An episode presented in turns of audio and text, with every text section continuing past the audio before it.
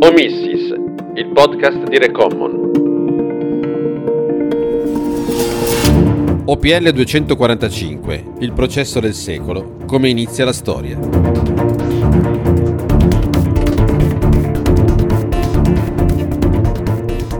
Questa è la storia del processo del secolo OPL 245 la megatangente da 1,1 miliardi di dollari che si suppone sia stata pagata dalle multinazionali Eni e Shell per assicurarsi uno dei più grandi giacimenti offshore del mondo, al largo delle coste nigeriane. Ci sono organizzazioni internazionali come l'OECD che, che quattro volte all'anno riunisce tutti gli stati per dire state facendo un'azione seria contro la corruzione internazionale, ma purtroppo, purtroppo c'è paura che che, che, ci sia molto, beh la cito in inglese, lot of talks and a badge, molte chiacchiere distintivi. La voce è quella del pubblico ministero della Procura di Milano, Fabio De Pasquale, nella requisitoria del 21 luglio del 2020. La corruzione nel mondo è esattamente un problema come è il riscaldamento globale. In questa vicenda, involucrato in questa storia, c'è il ritorno quello che citando un filosofo di tanti secoli fa chiamerei l'eterno ritorno, perché è dai mani pulite che ogni tangente c'è sempre l'eterno ritorno. Una parte della tangente finisce puntualmente nelle mani di chi l'ha pagato. Quella del blocco petrolifero OPL 245 è una storia che parte nel 1998 e che ha come protagonisti la Nigeria, la sua povertà, il disastro ambientale causato dall'estrazione di greggio, la corruzione, due multinazionali, agenti segreti, faccendieri e tre organizzazioni fra cui le britanniche Corner House, Global Witness e noi di Recommon, capaci nel 2013 di portare sul banco degli imputati con i nostri esposti un ingranaggio internazionale di presunta corruzione. OPL 245 è un piatto ricco, molto ricco da spartirsi, un bacino che alcune stime dicono abbia una capacità pari a 9,3 miliardi di barili di greggio. Innanzitutto i nostri narratori. Sono Luca Manes, eh, lavoro per Recommon dall'anno della sua fondazione, 2012, e sono anche un giornalista.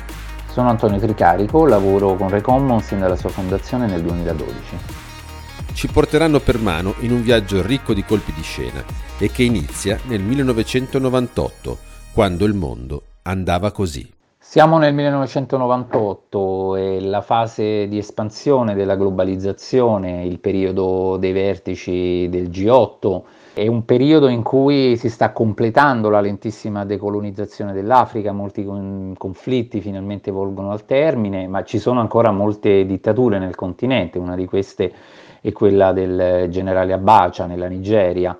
È un contesto in cui aumentano i consumi energetici, aumentano l'estrazione di petrolio e gas e l'Africa sempre più viene vista come un territorio di, di scontro, di conflitto tra vari interessi perché è il continente più ricco di risorse naturali. There is no possibility whatsoever I or Mossad would ever have planned any such action. La voce di Ken Saroviva chiede giustizia per gli Ogoni, massacrati dagli sversamenti petroliferi nel delta del Niger. La spietata e sanguinaria dittatura di Sani Abacha lo uccise nel 1995, tre anni prima dell'inizio di questa storia, dopo un processo farsa. Olan Revaju Suraju è il presidente di EDA, la principale organizzazione anticorruzione della società civile nigeriana. Per ogni nigeriano quelli di Abasha rimangono gli anni, il periodo più cupo della nostra storia, perché è stata una forma molto forte di dittatura che ha portato a gravi violazioni dei diritti umani e alla cospirazione fra quello che era un regime militare e molte delle multinazionali presenti nel nostro paese. Multinazionali che provenivano da paesi cosiddetti sviluppati, in quel periodo alcuni di questi paesi aumentarono i loro investimenti in Nigeria, mentre altri che promuovono la democrazia in tutto il mondo e che avevano ritirato l'appoggio alla dittatura, durante il giorno criticavano il regime di Abasha per le violazioni dei diritti umani, ma di notte si consultavano e facevano affari sostenendo quello stesso regime. Proprio in quel frangente Kensaro Wiwa fu ucciso per il suo attivismo e per la sua richiesta di rispettare i diritti umani delle comunità dove veniva estratto il petrolio. Era in questo contesto di arbitrarietà durante la dittatura di Abasha che la licenza OPL 245 fu assegnata a una compagnia che era di proprietà del ministro del petrolio e del figlio stesso di Abasha, una cosa che violava apertamente la Costituzione nigeriana.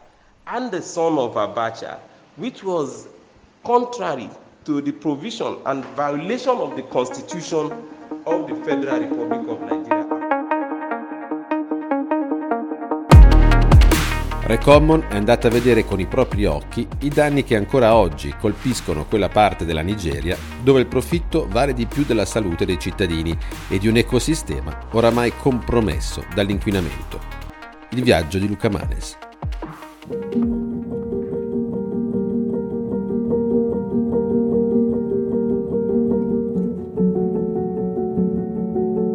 Prima tappa del nostro viaggio nel delta del Niger è stata in Ogoniland, la regione dove da decenni è attiva la multinazionale anglo-olandese Shell e dove negli anni 90 ci sono state eh, le proteste guidate da Kensaro Wiwa, famoso scrittore, poeta e drammaturgo nigeriano che pagò con la vita il suo impegno per le popolazioni ogoni che Sarowiwa fu trucidato nel novembre del 1995 dalla sanguinaria dittatura di Sani Abacha.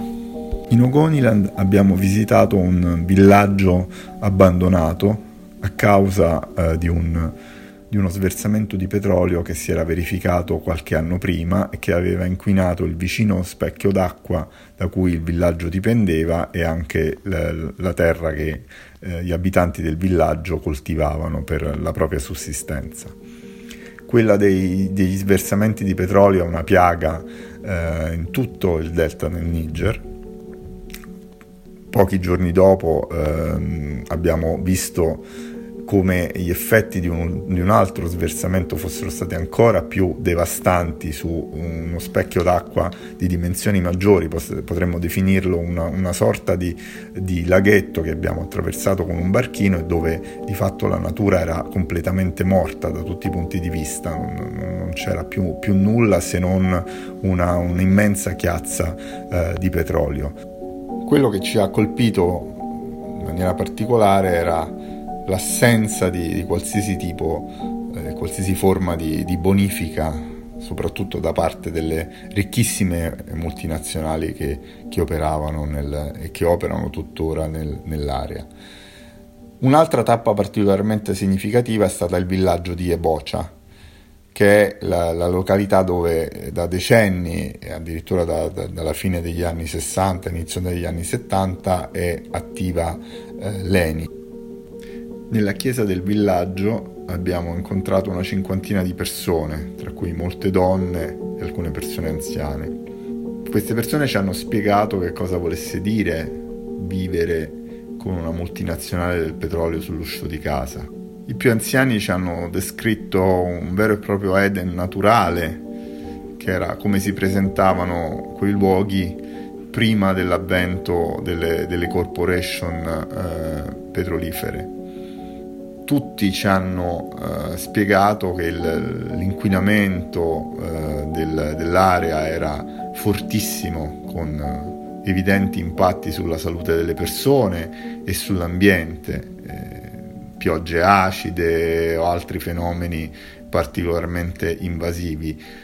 Uno dei eh, problemi più rilevanti che abbiamo potuto vedere con i nostri occhi era quello del gas flaring ovvero la pessima abitudine delle aziende petrolifere di bruciare il gas naturale che si sprigiona spontaneamente nel corso delle estrazioni di greggio, che è una pratica che in Nigeria è vietata, eh, sia per legge che eh, da vari pronunciamenti delle, di varie corti nigeriane, ma che quell'epoca l'ENI, ma anche altre multinazionali, continuavano senza alcuna remora a portare avanti. Gas flaring vuol dire eh, un, una torre altissima che sprigiona uno, uno sbuffo di, di, fuoco 24 ore su 24 con un rumore fortissimo e eh, un calore 200-300 metri eh, intorno alla torre che è quasi insopportabile e che purtroppo la, invece la popolazione del villaggio di, di Ebocia si era abituata a sopportare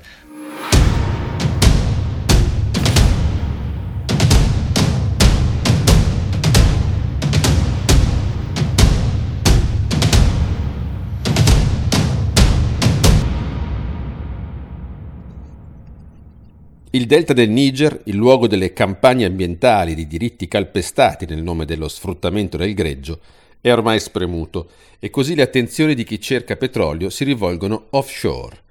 È così che il ministro del petrolio, il gigantesco Dan Etete, ha un'idea. Beh, io me la creo una mia società che chiamo Malabu Oil Gas e solo cinque giorni dopo, come ministro del petrolio, gli assegno una licenza. E non è una licenza qualunque, una licenza esplorativa del blocco petrolifero OPL 245. Vedete letteralmente il 29 aprile del 1998, eh, una data che ritornerà in questa saga, eh, si autoassegna con eh, un decreto questa licenza, cioè di fatto l'assegna a questa Malabu Oil and Gas. Poi c'è un problema di parvenza, cioè insomma facciamola sembrare un po' pulita. Allora questa società registrata solo 5 giorni prima in realtà non vede lui come eh, l'unico azionista, ma vede tre prestanome, di cui uno dei tre in realtà è una persona influente, perché è il figlio del dettatore, Abacia. La girandola dei nomi nella visura societaria è impressionante e Tete non vuole farsi scoprire. Arriva addirittura a far figurare fra gli azionisti il signor Munamuna, che in uno dei dialetti nigeriani significa pincopallo. L'8 giugno 1998 il dittatore Sani Abacha muore. I nigeriani scendono in piazza per festeggiare la sua morte. E tutti si muovono ed Etete ormai è diventato una persona molto influente e quindi difende questa sua licenza anche quando ci saranno nuovi gabinetti provvisori, anche se quando De Tete non sarà più ministro del petrolio, in realtà eh, ha un asset. Questo asset, quando si riesce, compra una licenza, bisogna pagare un bonus di firma avrebbe dovuto pagare 20 milioni, ma la Marabù non ce l'aveva, non ce l'aveva neanche Tete, eh, ne paga 2 milioni che poi addirittura rivuole indietro, quindi in realtà sin dall'inizio la stessa formalità di assegnare la licenza era illegale. La figura del generale Obasanjo si afferma in Nigeria e Dane Tete si sente ancora spavaldo, ancora le entrature giuste, per poco però perché il governo di Obasanjo dal 2001 vuole rivedere il sistema delle licenze e un anno dopo Etete rimane senza licenza, iniziando una lunga sequela di cause locali per riottenere quello che sostanzialmente aveva rubato. Il governo però vuole mettere quella licenza a bando e vedere chi si farà avanti fra le multinazionali interessate. Un nome fra tutti, quello di Shell, cui si aggiungerà poi dopo Eni. Come lo scopriremo nella seconda puntata.